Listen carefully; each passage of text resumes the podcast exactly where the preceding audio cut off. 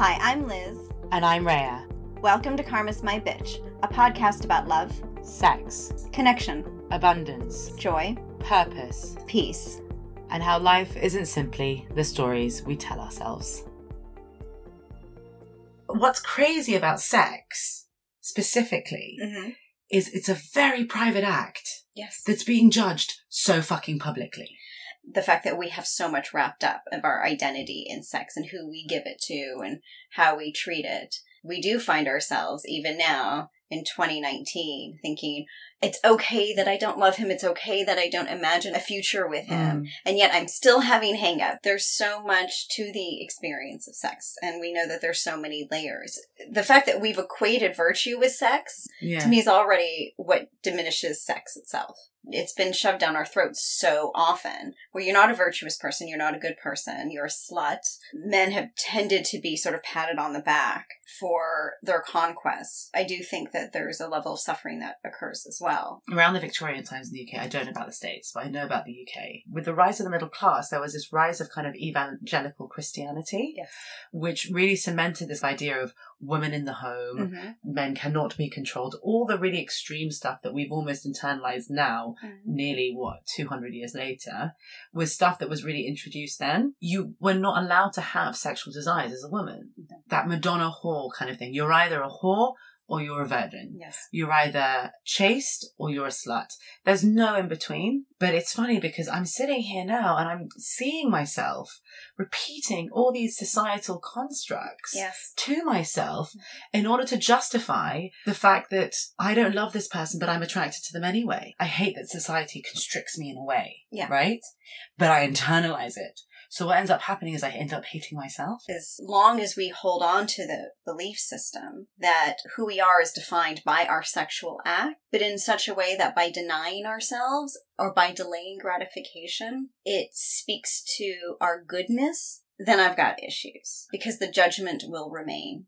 From the spiritual perspective of the suppression of women, women have sexually been so repressed and forced to suppress their desires, and that Mm. has to do with our creative energy because we possess a level of life force.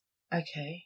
And by narrowly defining how women can use that life force has been a way to control Okay. women's power. When you say life force, what do you mean? Life force is our ability to give life. isn't it both men and women together that give life? Biologically, I'm not talking like now in this day and age. no. Yes, but the feminine specifically holds that kind of power because it resides in their second chakra. It trans- not I thought the second chakra was the throat. No. Oh, it works down It up. works. Yes, exactly. Ah! okay, so sacral is the second. Precisely. Okay, fine. Because we hold the ability to grow life from create life. create yes. life, hmm we have life force. Yes. I guess that's also quite interesting because what just popped into my head is this idea that if you control who a woman sleeps with, you know who the baby daddy is. Because there's never a question as to who the mother is. Can, there can always be a question as to who the father is.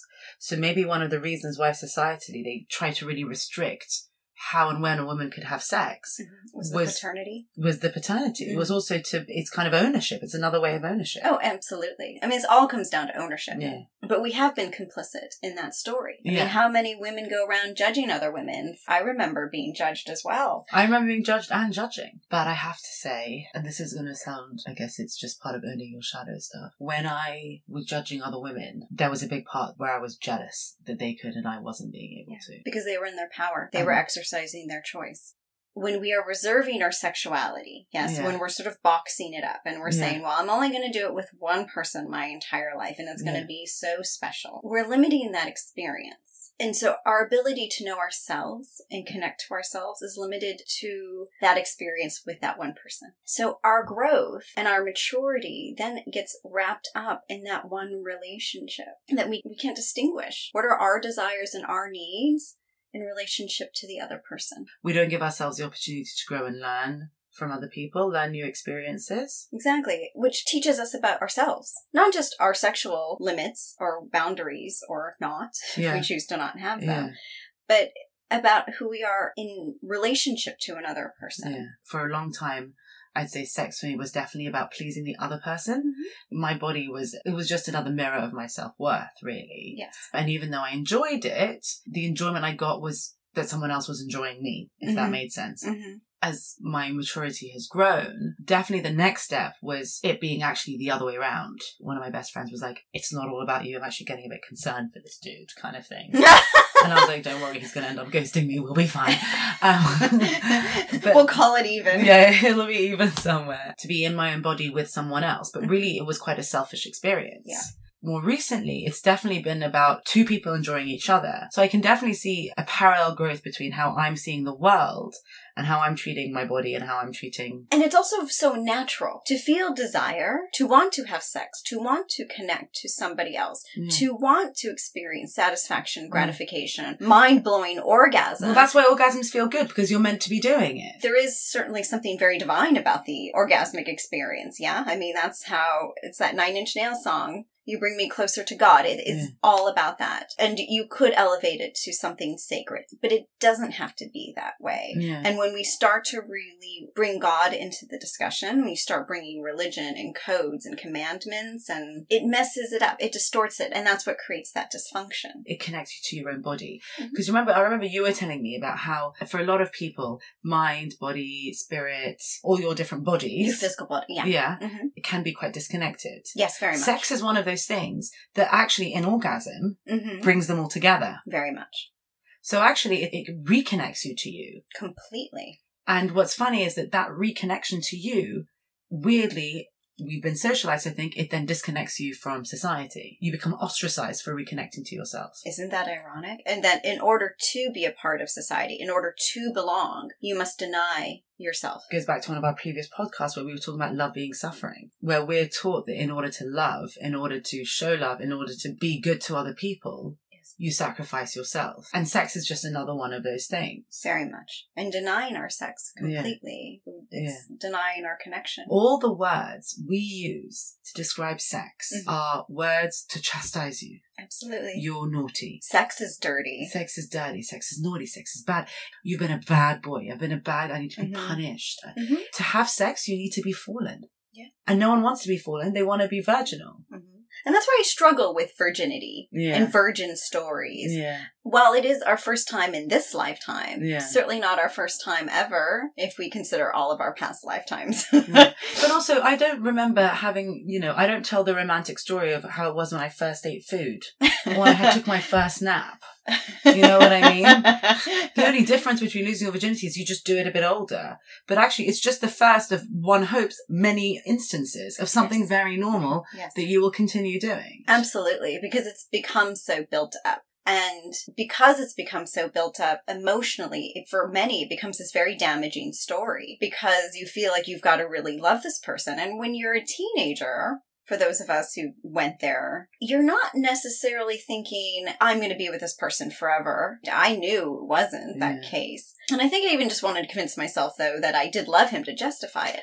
But I also had friends who had had sex with their high school boyfriends. The fallout from those relationships were so undesirable that their sexual connection to them made the heartbreak even worse. We're having an opposite dysfunction as well, where sex has become just as meaningless as taking the tube. And that is just as toxic. It becomes so cheap that it becomes meaningless.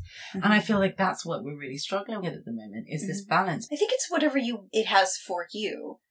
As long as you recognize that is an expression of where you are at Okay, explain. and your maturity, okay, explain. your consciousness. okay. So I've always said that how we are, what we say, what we do is an expression of our own consciousness. Our sexual behavior yeah, is very much an expression of our pain, yeah. our trauma. I definitely get that. I think what makes sex special is the power that connection brings. It's connecting to life force, and that's what makes it really special. Because it's connecting to you and it's connecting to the other person and it's you and that person or you and Mhm. yourself Yeah. or, you know. Yeah, but I'm also talking about your power as a spiritual being. Okay. When you connect to your desires that Mhm. powerfully, that strongly, and you connect to life force, you connect to manifestation because that's co creative power. You so when you are fully in your body and you are having great sex, may not be satisfying every time. So what you're saying is basically like desire, connecting to that desire, connecting to someone else.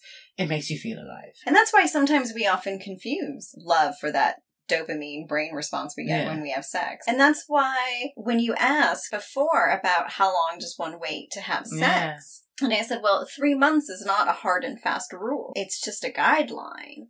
But part of that is because you really want to make sure that when you say goodbye later that evening or in the morning or two days later, that you're very clear about what your and the other's intentions were Yeah. just lust? Is it Yeah. something else? Because that's often the disappointment people experience. I knew I was so clear that I really wanted to have sex because I was ready for that. I was ready to own my body. I really wanted to take all that to the next level for Mm. myself. So that whatever happened, Mm. It was all my mm. decision. As opposed to, well, I'm doing this because I want to show this person how I'm feeling. And this is an expression of what I think of them. And I don't want to take away from the other side of it. It is an exercise in vulnerability. It holds a lot of meaning. Yeah. but it's how much you it's your choice and what meaning you you ascribe to it it's not to say that it should always be meaningless mm. i think that sex is one of the most meaningful things we can do but i think right now especially as an early episode our goal is to untangle sex from judgment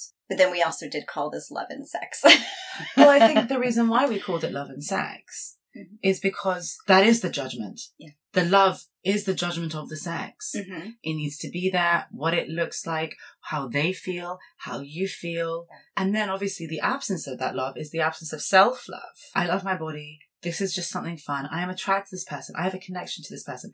I'm not sleeping with them to numb. I'm not sleeping with them for them. I'm not sleeping with them for any reason that's negative. I'm doing it because I want to hmm and it's fun and I like this, then that's okay. Because I'm not going to be on my deathbed going, oh, I wish I had less sex.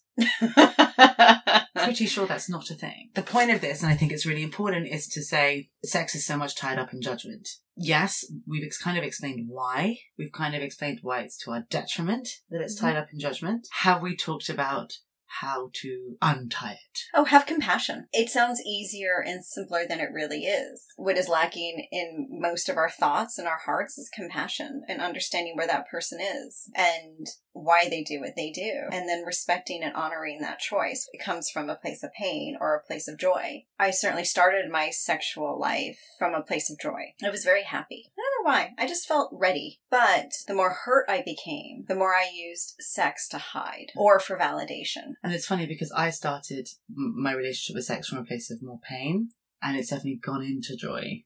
Yeah. It's definitely gone the other way. Mhm. But I think you're right, and I think the worst thing you want to be doing if you're going to be having sex is be judging yourself at the time for having sex and then being scared of judgment from other people afterwards because you might well not do it. That's not very fun. It's good to be in a place where you can enjoy it for what it is. Mhm. And that's what you mean by compassion is just it is what it is and it's okay and it's good. And that's, I guess, how you start having a healthy relationship with sex because effectively a healthy relationship with sex is a healthy relationship with yourself because sex is sharing yourself. So you have to have a good relationship to yourself before you're able to share it. And it's key that you're saying you share it. You don't give it away. Yeah. You're not giving it up. You're not surrendering, which as we as we know religion is all about that. You know, you're giving up your virginity. You're Yeah. giving It's you're tit giving yourself. It is It's- very Yeah, instead of sharing, which is two people just having fun with each other, enjoying each other, either as an expression of love or an expression of lust, Mhm. you know, an expression of pleasure. mutual desire. That's what it should be about. Mhm. And so if you want to have a positive experience in that way, and you're both sharing a part of yourself with the other person, then you kind of need to be okay with yourself and they need to be okay with themselves first too. Because if not, you will find slightly dysfunctional Or greatly dysfunctional. or greatly dysfunctional experiences. And I've had greatly dysfunctional experiences. I wasn't great. And as we know, relationships are a mirror, so the other person wasn't great as well. When we came together, it was even more toxic and we were both trying to fix something by coming together, but in fact, it was just driving us further apart. But I do think if you want to have sex, do it. Please. Yeah. the world will be a much more joyful place if there were more people having sex and healthy sex and Yeah. not feeling guilty or shame around Yeah. it. When you're in that moment and you're enjoying it, and your body is connected to your mind and your senses, and you can't really replicate that. Why should I allow some societal constructs of my gender to take that away from me? As long as it's safe, as long as I'm respecting myself and the other person, Mhm. what's the big fucking deal? Listening. For more information, articles, and inspiration, find us at karmasmybitch.com and at karmasmybitch.insta. And if you liked what you heard, please subscribe and leave us a review.